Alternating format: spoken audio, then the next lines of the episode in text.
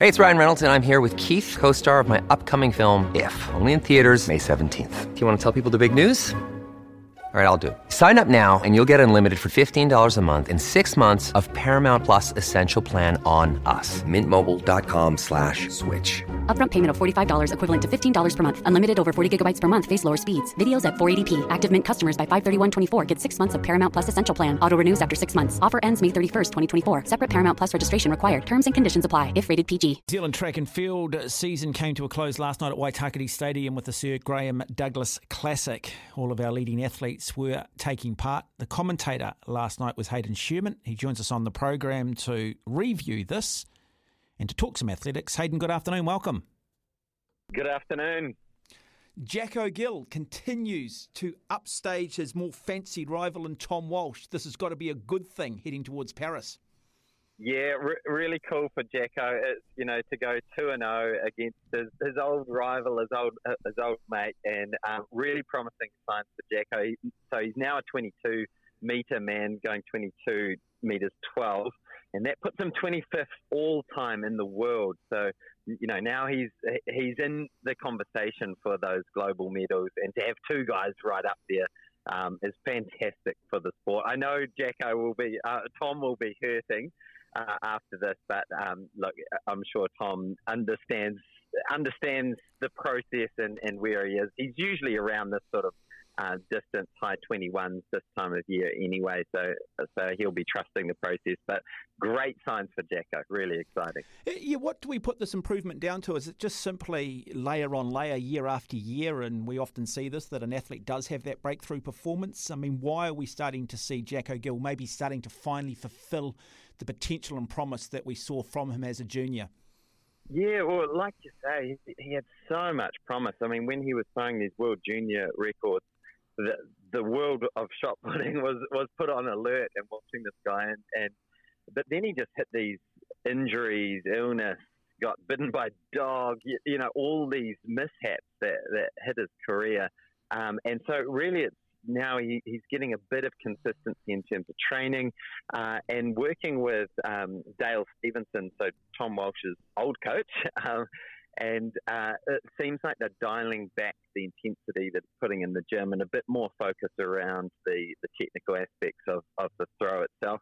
Um, obviously, it's a you know it's not just about speed and power. It's a it's a very technical movement, um, and he he's looking really fluid and getting that consistency in the in the shot put circle as well. So uh, whether that's the the ingredient or whether it's just finally he's getting that consistency, um, but it also seems like he's in a really happy place as well with you know mum and dad really involved with the coaching, families really really close around him. So he's got a great set set up with the uh, team Jacko on board. Uh, but yeah, it's, it's exciting times, and um, with Maddison Wesche, you know, showing good consistency in the women's shot put. Uh, with Dame Val retiring, you know, we've got plenty of stock to, to fill the boots uh, that that Dame Val has left. Mm, yeah, it's amazing, isn't it? Um, how one creates a legacy and we get that succession plan. I want to talk about Zoe Hobbs. What a remarkable week, breaking 11 seconds officially in Australia at 10.97. Last night, backing it up with a new New Zealand residence record of 11.02. How much quicker do you think she can run? Well, that 11.02, we were all watching it, uh, sort of looking like she was, you know, just going through her processes, almost coasting through.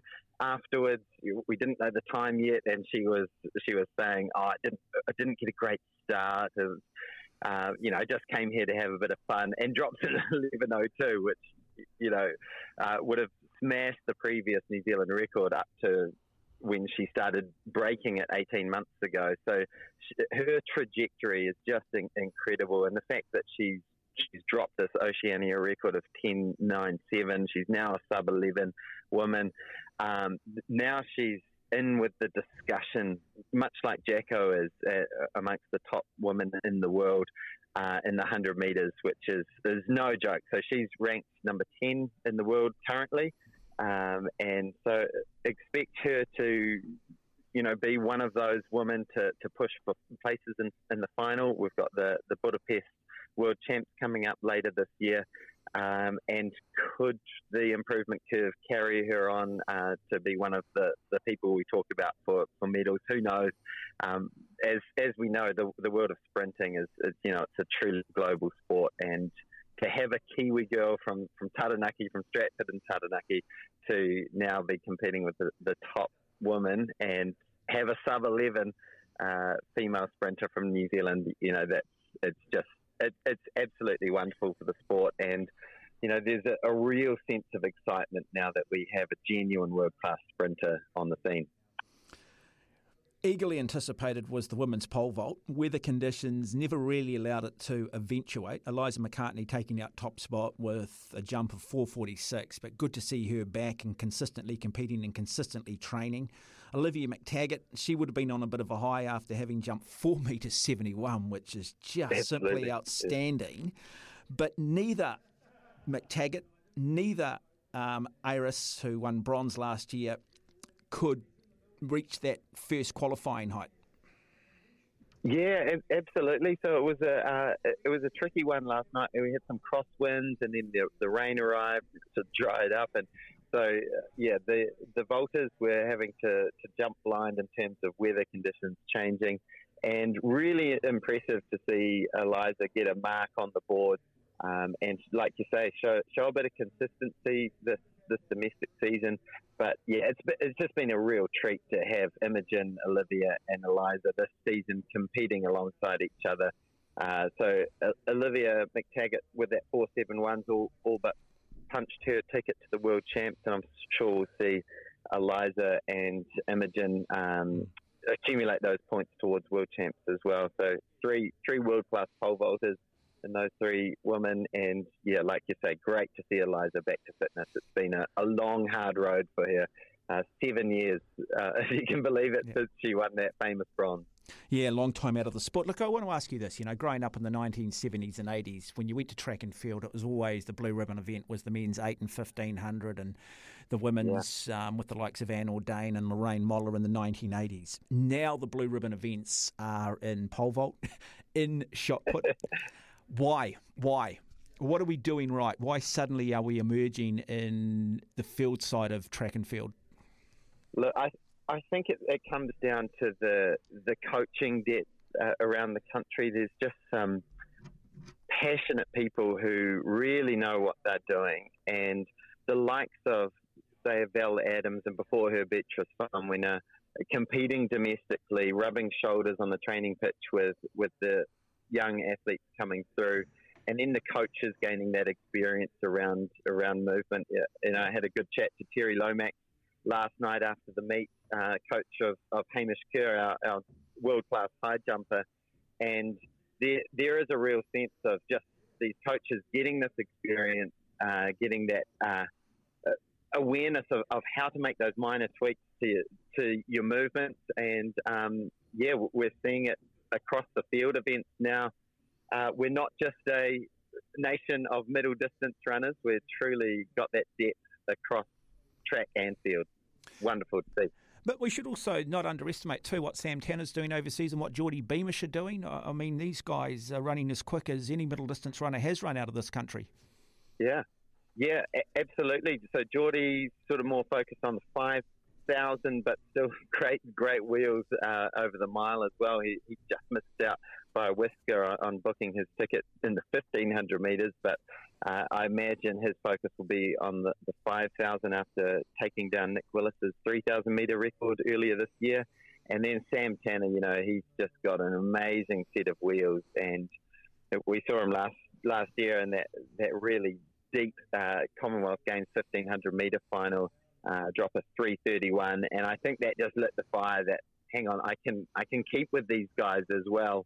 Um, I'm not just a I'm not just a kick. Um, I can also uh, run those fast times. So expect some big things from Sam Tanner. He's he's hungry. He's uh, a great competitor, a great character. So yeah, Sam Tanner and, and Geordie Beamish are definitely ones to watch uh, to fill those shoes from from left from Nick Willis in the 1500. Uh, incredibly exciting. Certainly looking forward to it. Look, just finally, Hayden, um, any other sort of performances last night that you just want to talk about that stood out for you? Yeah, in the long jump, actually, great performance from Shay Veach, uh, coming within six centimetres of the, the national record, which is one of the oldest national records that we've got dating back to 1968. So good to see him uh, jump out to 799, getting very close to, to breaking eight metres. So so watch that space. Uh, but it's it's certainly an exciting time to be a fan of New Zealand athletics, uh, sprinting, jumping, uh, and throwing. Uh, it's it's all going on. Um, so yeah, the the sort of the next step for our athletes from here is to head over to Australia. The the Brisbane Track Classic next on the calendar, and then a lot of our top athletes compete in the the Australian National Championships as well. So that sort of wraps up the Southern Hemisphere competition, and then it, the focus goes back to Europe and the States uh, for the for the key part of the year. Hayden Sherman, appreciate your time on the program. Well done last night. Fantastic. Thank you.